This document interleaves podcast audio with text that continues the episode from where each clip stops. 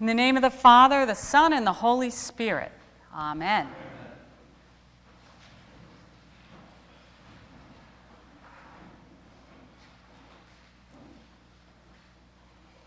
I can relate to Nicodemus. He's probably a lot like us, at least when we first started thinking about coming to know Jesus.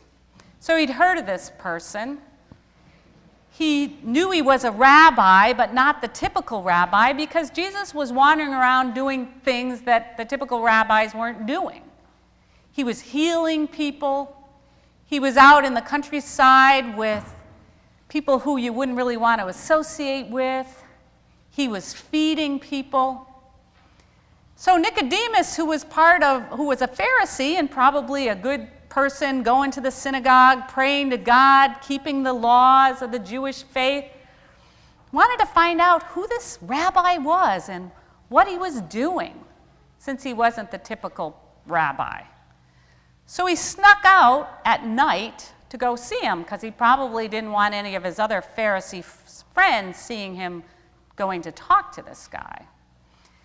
And so, like us, he wanted a deeper relationship. He wanted to get to know who this Jesus was.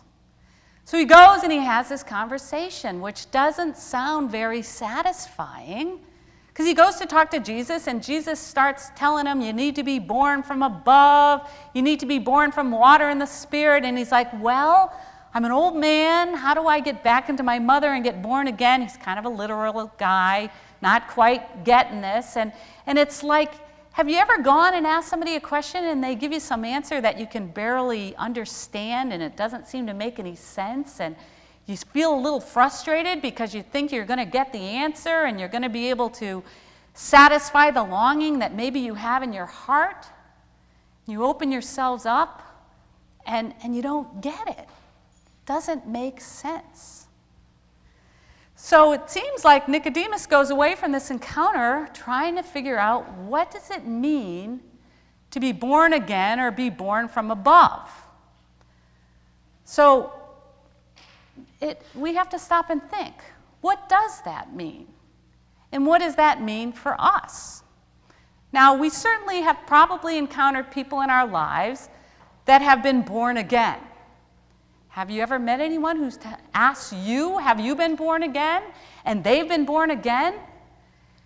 I have, and typically the people who say they've been born again have a lot of energy, and they want you to be born again too. And I've experienced that, and I'm sitting there going, whoa, back off, people.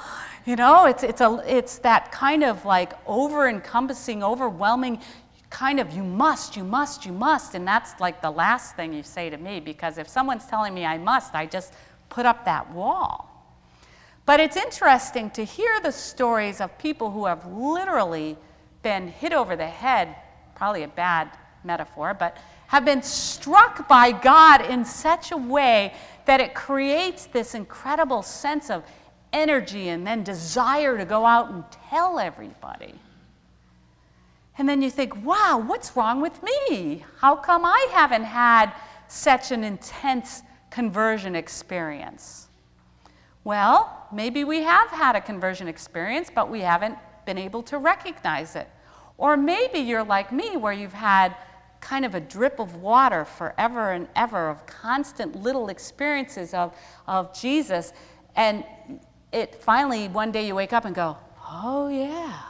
Kind of like you look back over your life with new perspective, with a different lens as you analyze things that have happened to you, and you begin to put it in a context of a deepening relationship with Jesus. Well, there was this church I heard about on this trip I took last week from another priest out in San Francisco, in the red light district of San Francisco, a Methodist church where people line up around the block to get in. And I said to her, wow, what's the attraction? Why do people want to go to this church? And she said it's because people get up and tell their stories of how they meet Jesus. And she said it's people from all walks of life, And every Sunday they gather together to hear the testimony. Like what Jesus was saying to Nicodemus, aren't you listening to the testimony? And he was kind of blind to it. He had seen the feeding and the healing, but he wasn't connecting with what that meant, with who that might make Jesus and what kind of person that made Jesus. Somebody reaching out in love to feed and to heal and to love. So at this church in San Francisco, this woman was describing people getting up, and first person who gets up, obviously kind of a woman of the streets, and she gets up and she says, I gotta tell you, last week I didn't have enough money to pay my rent, and I went and told my girlfriend, and she gave me some money, and my other girlfriend gave me some money, and this other person I met on the street gave me some money, and I was able to cobble together enough money to pay my rent, and that's how I know Jesus loves me. And then she sits down, and this other woman comes up and she hands her mink coat to the guy, the usher, and she gets up there and she says, you know, I didn't know what I was going to do after my husband died, and I had all this money that he had left me, and I took it, and now I'm feeding 5,000 people. This wealthy, rich woman stands up and she goes, that's how I know that Jesus loves me and is in the world and helping people.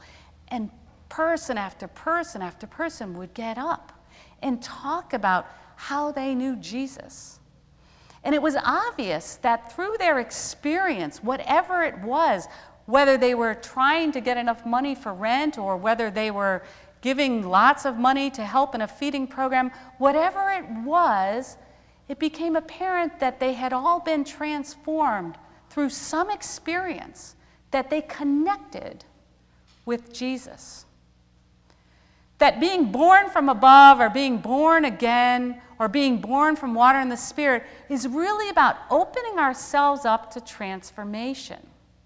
That we don't just take in the events of our lives or the events of the world, but we take it in, we open our hearts to it, and we allow ourselves to be changed by it. This is how we develop a closer and deeper relationship with Jesus.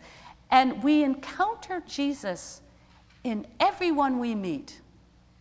The person checking us out at the grocery store, the person in the toll booth, the person we meet on the street, the people that we're closest to, the people that we come together and worship with. We meet Jesus in every human face that we encounter. And through those encounters, we can allow ourselves to be transformed. In this day and age, we can meet Jesus on the internet. We look at pictures from Japan. We hear the news from Libya. We feel, we see the suffering of others. And we can think about how is Jesus present in that? How will that change me as someone who desires to know Jesus, the love of God that we know through this person, Jesus? And so it's important, particularly in this season of the church year, to take time to reflect on that, to reflect on the most mundane encounters that we have on a day-to-day basis, and think about how does that change us. Chris, I'm going to tell your story. It was just too good. Sid and I are standing, greeting people at each door now on Sunday, and Chris comes in and said, you wouldn't believe what happened in my neighborhood today. She got in her car to drive to church, and she saw a bunch of neighbors standing around, and she stopped the car, and they said, we found this little kid in your yard, and there's this little kid. They don't know who he belongs to. So Chris gets in her car and drives to the next neighborhood over, and there's another group of people standing outside, and this woman in her pajamas, hysterical, and pulls up and says, are you missing a child? And the woman said, yes. And Chris said, well, we've got him in my neighborhood. It's like, whoa, here's this person who lives on 15A, where this kid could have gone out and been hit, or God forbid, picked up by somebody and taken away. But thank God walked into Chris's backyard, where there was a caring community of people who came out to help this child, and Chris was able to find the mother and reunite the people. an example of a community that cares, a way that you can become transformed through that experience by thanking God that that child is okay and that people cared enough to rally around and figure that out. The little, tiny daily encounters are ways that we are born again, born through the Spirit, transformed by that love that comes from God that we know in Jesus. Because in the end of this passage it says, "For God so loved the world, he sent his only Son, so that we could be saved." And we're not saved because Jesus suffered and died at this horrible death on the cross. We're saved because Jesus loved so much that he couldn't bear to hurt any of those around him. So he went willingly to his death because he could only exhibit love and not violence. So the important thing for us to remember is that we need to share the joy that we have found in being part of a community that's centered around the love of God. This is a generous and loving community. The only thing we don't do, potentially, is share it with those who don't belong to a generous, loving community centered around the love of God. We need to share our joy. We don't have to be as insistent, potentially, as those who have been born again and are desperate to convert us. We can let the Holy Spirit do the conversion part. But what is important is that we tell the story of what it's like to be part of a community that is filled and centered around this special, eternal love.